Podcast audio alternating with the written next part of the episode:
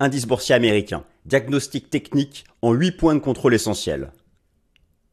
Alors chers amis, bienvenue, je suis ravi de vous retrouver pour la nouvelle édition du Top Gun. 8 points de contrôle essentiels, métaphore du secteur automobile pour les indices boursiers américains, à un moment où, alerte rouge, alerte rouge, oui, je n'exagère pas, sur les taux d'intérêt du marché. Mais oui, bien sûr, vous l'avez suivi, ces taux d'intérêt du marché qui sont revenus, même un poil au-dessus, du niveau qui déclencha à l'époque, début mars, la crise bancaire. Alors, dans cette vidéo, je vais essayer de faire un format court. Je vais vous proposer d'abord une introduction fondamentale pour expliquer pourquoi les taux du marché sont venus tout en haut, pourquoi le pivot de la Réserve fédérale des États-Unis, selon les nouvelles anticipations du marché, n'est pas attendu avant. Et là, bouchez-vous les oreilles. Le printemps 2024, rassurez-vous, pas 2025. Alors pourquoi le pivot de la Fed a été autant reporté dans le temps? La solidité du marché du travail américain, la divergence entre le secteur des services qui tient le choc et le secteur manufacturier qui tend vers la récession, l'inflation sous-jacente qui ne s'aligne pas sur l'inflation nominale, en particulier l'inflation des services. D'ailleurs, cette semaine, mercredi, mise à jour de l'inflation aux États-Unis selon le CPI. Vendredi, mise à jour du PPI, les prix à la production. Les fondamentaux, je vais en dire un mot, mais le contexte fondamental reste très compliqué. Mais pourtant, malgré tout, c'est un fait. Quoi qu'en disent les permabères, c'est un fait. Le premier semestre, je vous en ai fait un bilan la semaine dernière dans le Top Gun, a été particulièrement haussier sur les equities, sur le marché action, en particulier les larges et les méga caps et certains secteurs cycliques, en fait globalement tous les secteurs cycliques sauf le secteur de l'énergie et la finance qui est au milieu. Bon, ça j'ai déjà fait le bilan. Alors, 8 points de contrôle essentiels, je vous les donne et ensuite on passe directement au vif du sujet. Et avant, je vous fais la petite introduction fondamentale qui, rassurez-vous, sera rapide. Point de contrôle numéro 1. Point de contrôle numéro 1, le point de contrôle chartiste. Voilà, très bien. Point de contrôle chartiste, Momentum Ishimoku. Point de contrôle numéro 2, analyse fractale. Je vous donne les trois scénarios possibles en vague d'Elliott. Point de contrôle numéro 3, l'indice S&P 500 est-il en surachat sur le plan quantitatif? Et oui, c'est vrai qu'il bloque sous 4500 points depuis maintenant euh, deux semaines 4500 points qui représentent d'ailleurs 78% de retracement de tout le bear market de 2022. Me direz-vous, qu'est-ce que c'est cette histoire de 78% Je vais vous l'expliquer. Tout ça, c'est du fractal, c'est des proportions de marché très respectées par la haute finance. La configuration sectorielle permet-elle de poursuivre la tendance haussière en place depuis le début de l'année? La tech, notamment. Le sentiment des traders particuliers, où en est-il? Qu'en est-il du positionnement institutionnel? Les troupes suivent-elles les généraux? On se fait un point small et mid cap les ratios d'infrastructure sont-ils encore en mode risk on? Et enfin, le point de contrôle sur le niveau général de liquidité dans le marché. Chers amis, c'est parti pour la nouvelle édition du Top Gun Diagnostic Technique en 8 points de contrôle.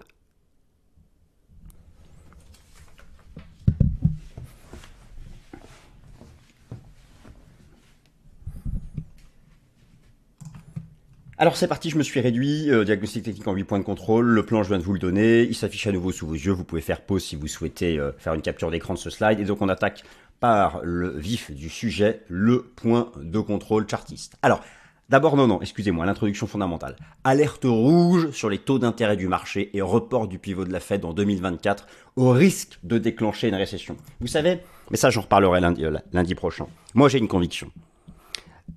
Vous savez, les banques centrales elles ont officiellement plusieurs objectifs. Mais il n'y en a qu'un seul qui compte. C'est ramener l'inflation à 2%. Et c'est même plus précis que ça. C'est ramener l'inflation sous-jacente à 2%.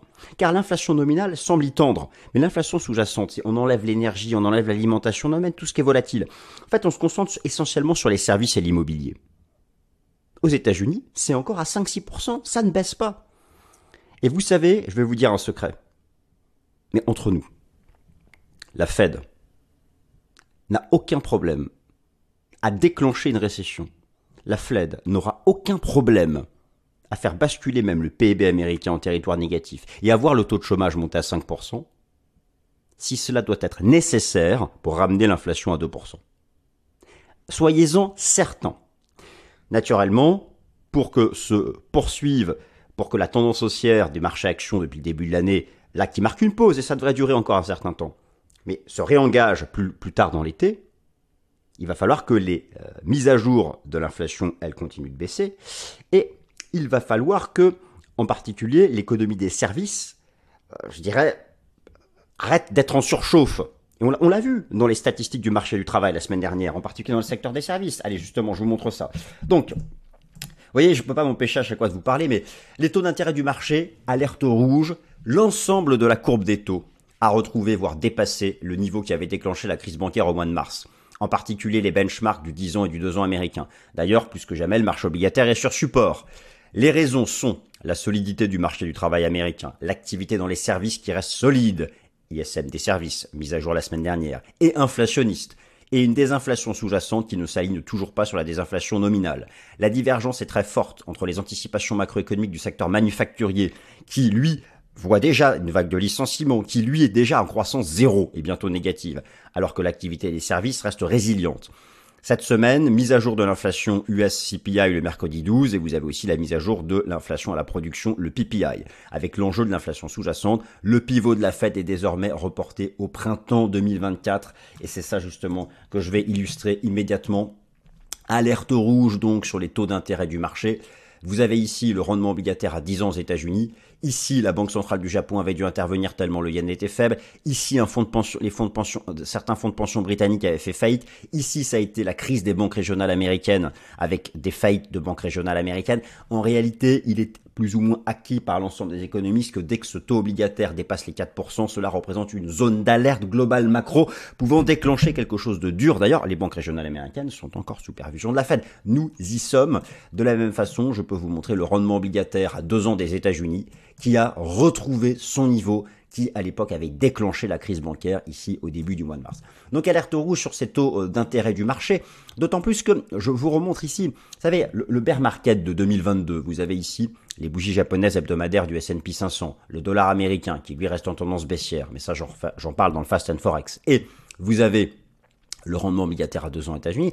Faut, bien avoir conscience que tout le bear market de 2022, c'était celui de la remontée verticale des taux d'intérêt. Vous voyez que là, les taux d'intérêt sont venus tout en haut. Et pourtant, on résiste, on résiste car le marché action a quand même cet espoir que nous sommes en zone de point haut ici sur les rendements, euh, sur les rendements obligataires. Mais c'est touchy. On revient vraiment ici sur des points hauts. D'ailleurs, d'ailleurs, regardez les nouvelles anticipations euh, de la politique monétaire de la Réserve fédérale des États-Unis. La prochaine décision de politique monétaire sera prise le 26 juillet et le taux de la Fed à 93% de probabilité devrait passer de 5,25 à 5,50. Regardez, le pivot n'est pas attendu avant mai 2024. En fait, en fait, faut bien comprendre.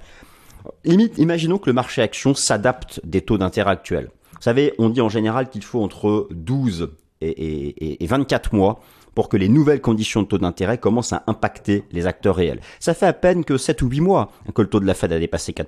Bon, en fait, au-delà du niveau absolu, ce qui compte, c'est la durée pendant laquelle ces taux vont rester élevés. L'écart temporel qui sépare non pas du taux terminal, le taux terminal il va être atteint cet été, ça va être 5,50 ou 5,75. Non, la durée avant le pivot.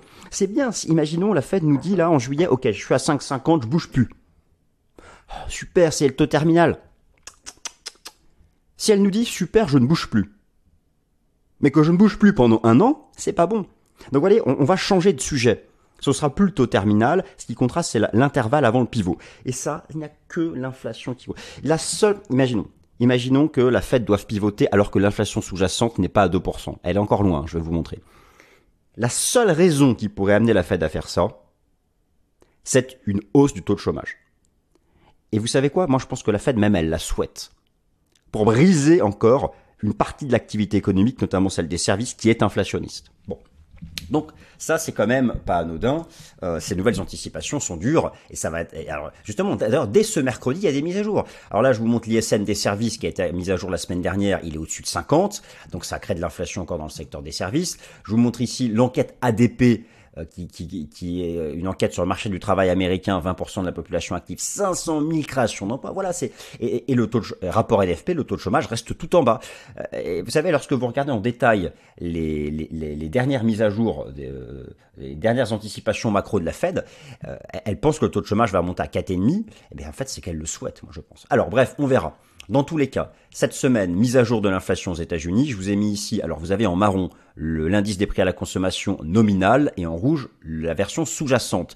Vous voyez bien que le nominal est en chute libre, il est à 4%. Et d'ailleurs, selon l'algorithme de la Réserve fédérale de Cleveland, il devrait tomber à 3,22 lors de la mise à jour de ce mercredi. Donc oui, ça chute, mais la version nominale, elle est attendue stable à 5%. Et, en fait, c'est quoi? Je vais vous montrer. La version qu'est-ce que c'est la différence? La version globale, elle est là. La version nominale, vous enlevez en fait l'énergie et l'alimentation. En fait, en gros, ça va être ça va être les services et l'immobilier. Bah regardez où sont les services et l'immobilier. Voilà, donc c'est voilà. Alors on verra peut-être peut-être que là on démarre une tendance baissière. Si c'est le cas, ce sera très bon. Mais si c'est pas le cas, c'est pas bon. Voilà. Allez, maintenant on commence euh, le fameux diagnostic technique en 8 points de contrôle. Point de contrôle numéro 1, le contrôle technique chartiste Momentum et Ishimoku sur les indices S&P 500 et Nasdaq 100. Alors, la première étape du diagnostic consiste en la vue de marché de long terme à l'aide du graphique en données mensuelles. Sur cet horizon de temps long, à la différence de fin 2021 à titre de comparaison, il n'y a pas de signaux de renversement baissier, il n'y a pas de divergence, c'est ce que nous allons voir. Nous allons ensuite basculer sur l'horizon de temps hebdomadaire qui indique une situation de surachat avec un écartement fort au premier support en tendance et une petite divergence primo-momentum. C'est d'ailleurs pourquoi, depuis quelques semaines, le marché action américain est en pause. Le cadre moyen terme a donc besoin d'une pause. L'action des prix est d'ailleurs en pause. En données journalières, le marché bloque sous la résistance majeure des 4500 points, dont nous allons voir l'importance fractale lors du point de contrôle numéro 2, et doit épurer des divergences dites de surachat. Alors justement, regardons Regardons ensemble tout de suite cet aspect, euh, cet aspect euh, chartiste. Alors déjà, lorsque je dis que sur le graphique de long terme, il n'y a pas de divergence, il n'y a aucun stress, tout va bien sur le, graphique de long terme, c'est même plutôt le contraire. Vous voyez, je veux dire, voilà, là vous avez le graphique en données mensuelles. Voilà ce que c'était par exemple la fin du bear market, en, du bull market en 2018, ou même euh, fin 2021, il y avait des belles divergences sur le graphique mensuel. Là, vous voyez qu'il n'y a rien. Donc sur l'horizon de temps long, pas de stress. Maintenant, sur l'horizon de temps moyen terme. Alors, ne tenez pas compte du décompte. Regardez juste uniquement euh, euh, l'aspect chartisme momentum. Le marché, alors, d'un point de vue de l'Ishimoku, on est loin des premières composantes, Kijun Tenkan, donc on marque une pause le temps qu'elle remonte, ça c'est une première chose. En termes de momentum, là vous aviez la divergence baissière juste avant le, choc du Covid, on la voit très bien. Là, vous aviez la divergence baissière avant le bear market de 2022. Là, vous avez une toute petite dive. Eh, alors, la différence entre les divergences longues en zone de surachat et les petites comme ça, c'est que celles-ci sont vraiment des fins de bull market. Là, c'est plutôt une phase de pause. C'est ce que ça indique. Et d'ailleurs, la dynamique du MACD n'est pas du tout en divergence comme ce fut le cas ici à l'époque, ça confirmait. Donc, c'est plutôt une pause par écarte, par, par en fait, euh, juste un surachat sur cette, euh, sur cette euh, sur cette euh, horizon de temps. Et d'ailleurs, en données journalières, sur le plan chartiste, les 4500 points, j'y viens dans le point de contrôle numéro 2. Eh bien là, c'est pareil. Le marché échoue deux fois sous 4500 points. Il y a des divergences à épurer, que ce soit sur l'indicateur de MACD ou sur le RSI. Et moi, j'ai un scénario, en fait, d'un range entre 4003 et 4005. Alors après, voilà, c'est, il va falloir, c'est le sens de sortie de ce range qui, permettra de répondre à la question du moyen terme. D'ailleurs, Maintenant, passons donc au point de contrôle numéro 2. Là, je vais être plus précis. Je vais vous proposer les scénarios possibles en vague d'Elliott à moyen terme sur l'indice S&P 500. Après le développement du bear market de l'année 2022, le marché action a donc fait un point bas au mois d'octobre 2022. Alors depuis s'opposent ceux qui pensent... En fait, il y a, deux, écoles. Ceux qui pensent que le point bas du bear market a été fait en octobre 2022. Et que depuis, on a démarré un nouveau grand marché haussier ceux qui pensent qu'en fait, que le point bas d'octobre 2022 n'est qu'une étape intermédiaire dans le bear market. Euh, et, là, il y a deux décomptes en vague d'Elliott qui sont possibles. Donc vous avez soit un décompte haussier, ensuite vous avez deux décomptes qui ne sont pas haussiers, un qui est baissier, vraiment, et d'ailleurs ce serait l'échec à 4005 avant de partir en crack, un qui est plus neutre, qui verra en fait une grosse phase latérale entre les points bas d'octobre 2022 et les 4008, qui sont les records de décembre 2021. Et tout ça se justifie avec la théorie des vagues d'Elliott. Donc c'est ce que je vais vous montrer c'est ce que je vais vous montrer euh, immédiatement.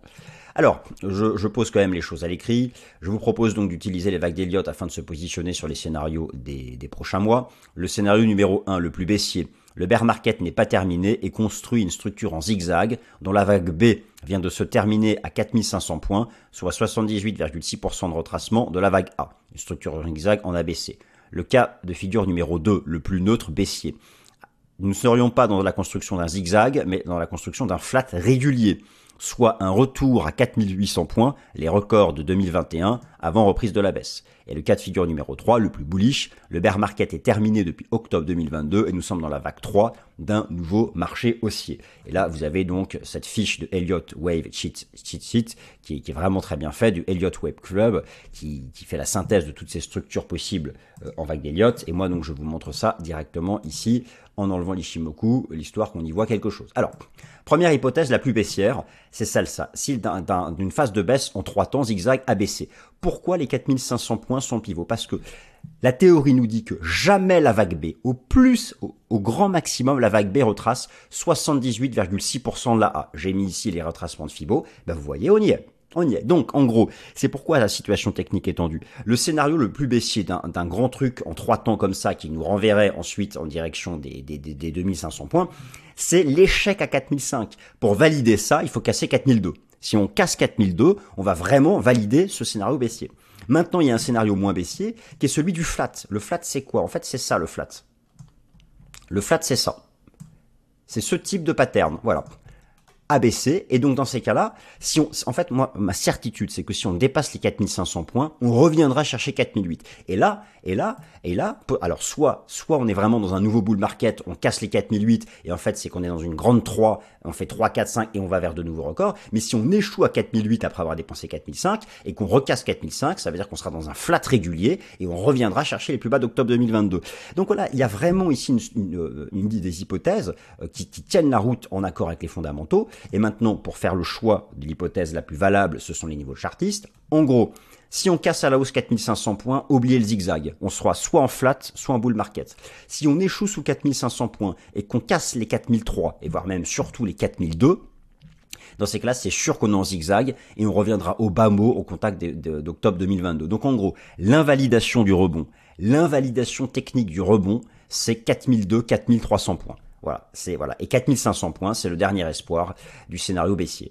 Et, d'ailleurs, ceux qui font scénario baissier espèrent un double top journalier majeur sous 4005 qui validerait ici leur, configuration en, en, zigzag. Point de contrôle numéro 3. Sur le plan quantitatif, le marché action américain est bientôt en surachat à court terme, mais il n'est pas encore. Alors pour l'analyse quantitative, vous savez que j'utilise le pourcentage d'actions du S&P 500 au-dessus des moyennes mobiles à 20, 50 et 200 jours. Le pourcentage d'action du S&P 500 au-dessus de la moyenne mobile à 20 jours permet d'avoir la vue sur le très court terme. Pour moi, le plus efficace pour vraiment choper les points bas en journalier, c'est le pourcentage d'action du S&P 500 au-dessus de la moyenne mobile à 50 jours. Et pour la vue moyen long terme, c'est le pourcentage d'action au-dessus de la moyenne mobile à 200 jours. Alors, nous ne sommes pas encore en surachat, sur, euh, presque, mais pas encore. Je vous montre ici le pourcentage d'action au-dessus de la moyenne mobile à 50 jours, ben regardez, là c'était le point bas d'octobre 2022. Il y avait moins de 20% d'actions du S&P 500 au-dessus de la moyenne mobile à 50 jours. Là c'était le point bas de, mars 2022. Là c'était le point haut de février 2023. Euh, Je remonte, hein, voilà. Là c'était le, voilà, là c'est, ici c'était le point haut de février, voilà 2023. Là c'était octobre 2022. Là c'était mars 2022. Donc ça fonctionne bien. Et donc là où je m'inquiète pas trop, euh, c'est que voilà, euh, moi je pense que vraiment il y aura une phase de prise de profit lorsqu'on sera, lorsqu'on aura retrouvé plus de 80% d'actions au-dessus de la moyenne mobile à 50 jours. Et, si vous regardez si vous regardez le pourcentage d'actions maintenant au-dessus de la moyenne mobile à, 200 jours, on est très très loin des zones extrêmes. Donc euh, voilà. Donc voilà. Donc ça c'est bien, pas encore en surachat, mais euh, pas encore en surachat, mais euh, mais bientôt.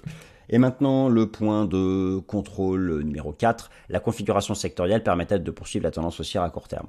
Alors comme je vous l'ai déjà expliqué, la performance haussière des indices boursiers à deux chiffres depuis euh, octobre 2022 s'est largement construite sur une hiérarchie sectorielle risk-on. C'est-à-dire que ce sont les secteurs les plus cycliques qui ont porté la hausse, les secteurs les plus offensifs, sauf le secteur de l'énergie à cause de la forte baisse du prix du pétrole depuis le déclenchement de la guerre en Ukraine. Et la hausse s'est construite sur les larges et les méga La question est, la question est, les secteurs qui ont permis la hausse, donc les secteurs les plus cycliques, les valeurs de l'industrie, euh, les valeurs de la tech, euh, les valeurs de la consommation discrétionnaire, les secteurs les plus cycliques sont-ils en surachat, sous résistance technique ce début d'été, et au contraire les secteurs qui sont passés à côté de la hausse, les secteurs défensifs, eux sont-ils en train de donner des signaux de renversement haussier? Si c'est le cas, c'est qu'on va marquer une pause plus longue que prévu. Alors je vous rappelle ici avec ce tableau croisé la, qui classe donc la performance depuis le début de l'année year to date en, en, tenant compte de la taille de la capitalisation boursière. Et ici, vous avez les 11 super secteurs au sein duquel les 500 actions du S&P 500 sont rassemblées. Et vous voyez bien que les secteurs les plus performants en year to date, c'est les valeurs industrielles, les valeurs de la tech, communication, consommation cyclique. Alors, il n'y a que l'énergie, en fait, dans les secteurs cycliques qui est tout en bas, mais les secteurs défensifs sont tout en bas. Santé, utilities et staples, consumer defensive. Donc, en gros, il faut s'inquiéter si tous ces secteurs-là sont sous résistance où il y a des divergences haussières, et il faut s'inquiéter si les secteurs défensifs, eux, au contraire, proposent des structures de rebond. Donc, on va regarder ensemble certains de ces secteurs. Je suis ici sur TradingView et je me suis créé donc ma liste avec les 11 super secteurs. Regardons d'abord, tout d'abord, regardons tout d'abord la tech et effectivement, effectivement, alerte rouge sur la tech. Alors alerte rouge sur la tech, moi je pense que vraiment la tech ne va plus se performer. Vous avez ici l'indice sectoriel des valeurs de la tech US. On est revenu sous les records de décembre 2021. On a une structure en divergence potentielle comme ici en, en février 2020, comme ici fin 2021. Alors la divergence pour l'activer, il faut que le RSI sorte par le bas de la zone de surachat, mais attention, moi je pense que là, oui, effectivement, ça, ça, il va falloir au moins faire marquer une pause. Alors regardons ensuite les valeurs industrielles aussi qui ont bien porté le marché. Je voulais, ah, là aussi, attention, on est revenu sous les records de 2022, mais il n'y a pas de divergence, donc hmm, c'est entre les deux. Et si on regarde les secteurs défensifs, bon, bah, la santé, non, euh, c'est toujours en range. Les utilities, bah, c'est toujours en range et euh, la consommation défensive, c'est toujours orange. Donc il n'y a pas non plus d'alerte du côté des secteurs défensifs. Donc au final, tout ça nous dit que le marché peut faire un range, mais a priori, d'un point de vue sectoriel, il n'y aurait pas encore les signaux de fortement renversement baissier. Par contre, attention à la tech. Maintenant, moi je pense vraiment que la tech ne va plus surperformer euh, cet été. Maintenant, diagnostic technique numéro 5, allons voir du côté des indicateurs de sentiment et de participation, le positionnement des traders particuliers et le positionnement des traders institutionnels. Alors attention au surachat. Mais globalement, la tendance institutionnelle reste positive. Alors attention au surachat, je fais référence aux, chiffres qui sont proposés chaque, chaque semaine par l'association américaine des traders particuliers, la AI, avec la fameuse théorie des réservoirs de capitaux. Lorsque le réservoir des capitaux est rempli, il ne peut que se vider, et cela fait maintenant 5, ça le, cela fait maintenant 4 semaines consécutives que le réservoir des acheteurs est rempli. Alors, pour les institutionnels, vous avez les données institutionnelles qui sont rendues publiques chaque vendredi soir dans le rapport Commitment of Traders Code Report de la CFTC, le régulateur américain des euh, contrats futurs. Euh, et il y a plusieurs choses donc, qui sont à, à relever. Alors tout d'abord, regardez bien en bas ici, vous avez les chiffres de la AI. Ça fait 4 semaines consécutives que le pourcentage d'acheteurs, c'est les traders particuliers, est au-dessus de la moyenne historique. Ça ne se dégonfle pas. Le marché action va rester en pause tant que ça ne se dégonfle pas. Maintenant, Allons voir du côté donc du positionnement institutionnel. Je tourne ici du côté des données du rapport Commitment of Traders de la CFTC. Alors, on va euh, commencer par voilà regarder. Alors, regardons d'abord les données du, du S&P 500 pour les options et les futurs. Je me mets sur deux ans d'historique. Bien écoutez, euh, chez les asset managers, la position nette reste haussière. Il n'y a pas d'augmentation de position short, a priori ce que fait a, priori la pause sous 4500 points ne serait qu'une pause euh, intermédiaire. Regardons du côté maintenant du Nasdaq. Alors le Nasdaq, attention, la position nette commence à diminuer et regardez ce que j'ai observé, c'est que le positionnement net sur il est sur une résistance historique. Donc là, moi je pense que oui, c'est je pense que c'est du côté du côté de la tech et du Nasdaq qu'il va falloir arrêter de croire que ça va surperformer. On est vraiment ici sur des zones de résistance, de résistance extrême. Si on regarde du côté donc des small et des mid cap sur euh, voilà, eh bien là, alors il y a eu un, un, petit rattrapage des small et des mid, mais la position nette reste quand même bullish. Bon voilà, donc au final, si on s'en tient à l'indice de référence de la finance américaine, le S&P 500, il n'y a pas d'alerte sur le positionnement des asset managers sur le, S&P 500. Et si on regarde du côté des hedge funds, eh bien il y a même un rebond de la position nette. Donc là, il n'y aurait pas d'alerte. Ce serait plutôt favorable en fait à juste un range sous les 4500 points, en fait entre 4003 et 4005. C'est c'est ça que fait le marché actuellement. Il fait un trading range entre 4003 et, euh, et, les, euh, et les 4005. Alors, point de contrôle, Maintenant, euh, numéro 6, les troupes suivent-elles les généraux? Le diagnostic small et mid-cap. Les actions peuvent être classées au sein de plusieurs catégories selon leur taille monétaire de capitalisation boursière, nano-cap, micro-cap, small-cap, mid-cap, large-cap et méga-cap. Entre les mois de janvier et, mai, ce sont les grandes capitalisations boursières qui ont tiré le marché à la hausse. Et sur juin, il y a eu un léger rattrapage, en fait, des small et mid-cap, en particulier des mid-cap. Alors, euh, où en sont-elles? Alors pour ça, je vous propose de faire l'analyse technique sur les indices Russell 2000, l'indice NICE Composite et l'indice des microcaps. Et en fait, overall, ce, que je vais vous montrer, c'est que c'est neutre, c'est complètement neutre. Donc là aussi, il n'y a pas, il n'y a pas d'alerte baissière. Hein. Si vous prenez par exemple, alors je vais prendre le, le Russell 2000 en de l'hebdomadaire, bah, c'est un trading range. Je prends l'indice des microcaps, c'est un trading range. Je prends le NICE Composite, c'est un trading range. Voilà, bon, bah, c'est neutre. Donc, pas d'alerte baissière, pas d'alerte haussière non plus. Ça peut aller dans le sens de cette phase latérale entre 4003 et 4005 ici pour l'indice S&P 500. Diagnostic technique euh, numéro 7, les ratios d'infrastructure sont-ils encore en mode risk-on? Alors certains invitent à être euh, défensifs à court terme, je vous rappelle ce que c'est le principe d'un ratio boursier. Il s'agit de comparer la tendance d'un actif par rapport à un autre pour déterminer celui qui surperforme et qui sous-performe. On parle soit d'un ratio, soit d'une courbe de force relative, c'est-à-dire la représentation graphique d'un numérateur sur un dénominateur.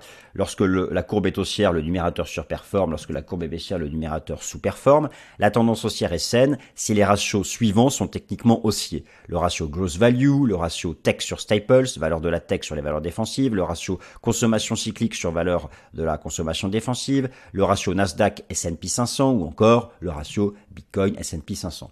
Du côté du ratio gross value RAS, ça reste bullish, tout va bien. Non, moi je m'inquiète plutôt du côté du message que donne la tech. Là aussi, à alerte rouge sur la tech, vous avez une résistance majeure et un début de div sur le ratio technologie sur les produits de base, Stack Staples, là-dessus, donc il faut s'inquiéter. Par contre, ce n'est pas le cas sur le ratio consommation cyclique sur consommation de base. Il y a encore du potentiel. Donc là, euh, il n'y a pas d'inquiétude. De la même façon, il n'y aurait pas d'inquiétude, hormis une petite pause latérale, sur le ratio Nasdaq S&P 500. Donc, là aussi, ce sont des éléments d'avantage en faveur d'une pause latérale entre 4003 et 4005 sur le S&P 500. Et enfin, diagnostic technique numéro 8, le niveau général de liquidité sur le marché. Ah, vous savez qu'il y a une corrélation positive entre la liquidité nette au sein du système financier américain et les actifs risqués. Formule pour calculer la liquidité nette dans le système financier américain, en fait, c'est la liquidité du, marché interbancaire. On prend le bilan total de la Fed, moins le compte de trésorerie et moins les opérations dites de reverse repo. Et en fait, là, vous avez en vert le SP500, en jaune le Bitcoin, en bleu cette fameuse liquidité nette. Elle s'est mise en range, en fait, comme le marché. Donc là aussi, a priori, ce serait favorable à une phase de range entre 4003 et 4005 pour le S&P 500. Voilà, chers amis, ce diagnostic en 8 points de contrôle essentiel est terminé. J'espère qu'il vous a plu. Je compte sur vos likes, vos commentaires, vos abonnements. Merci à toutes et à tous et passez une bonne semaine.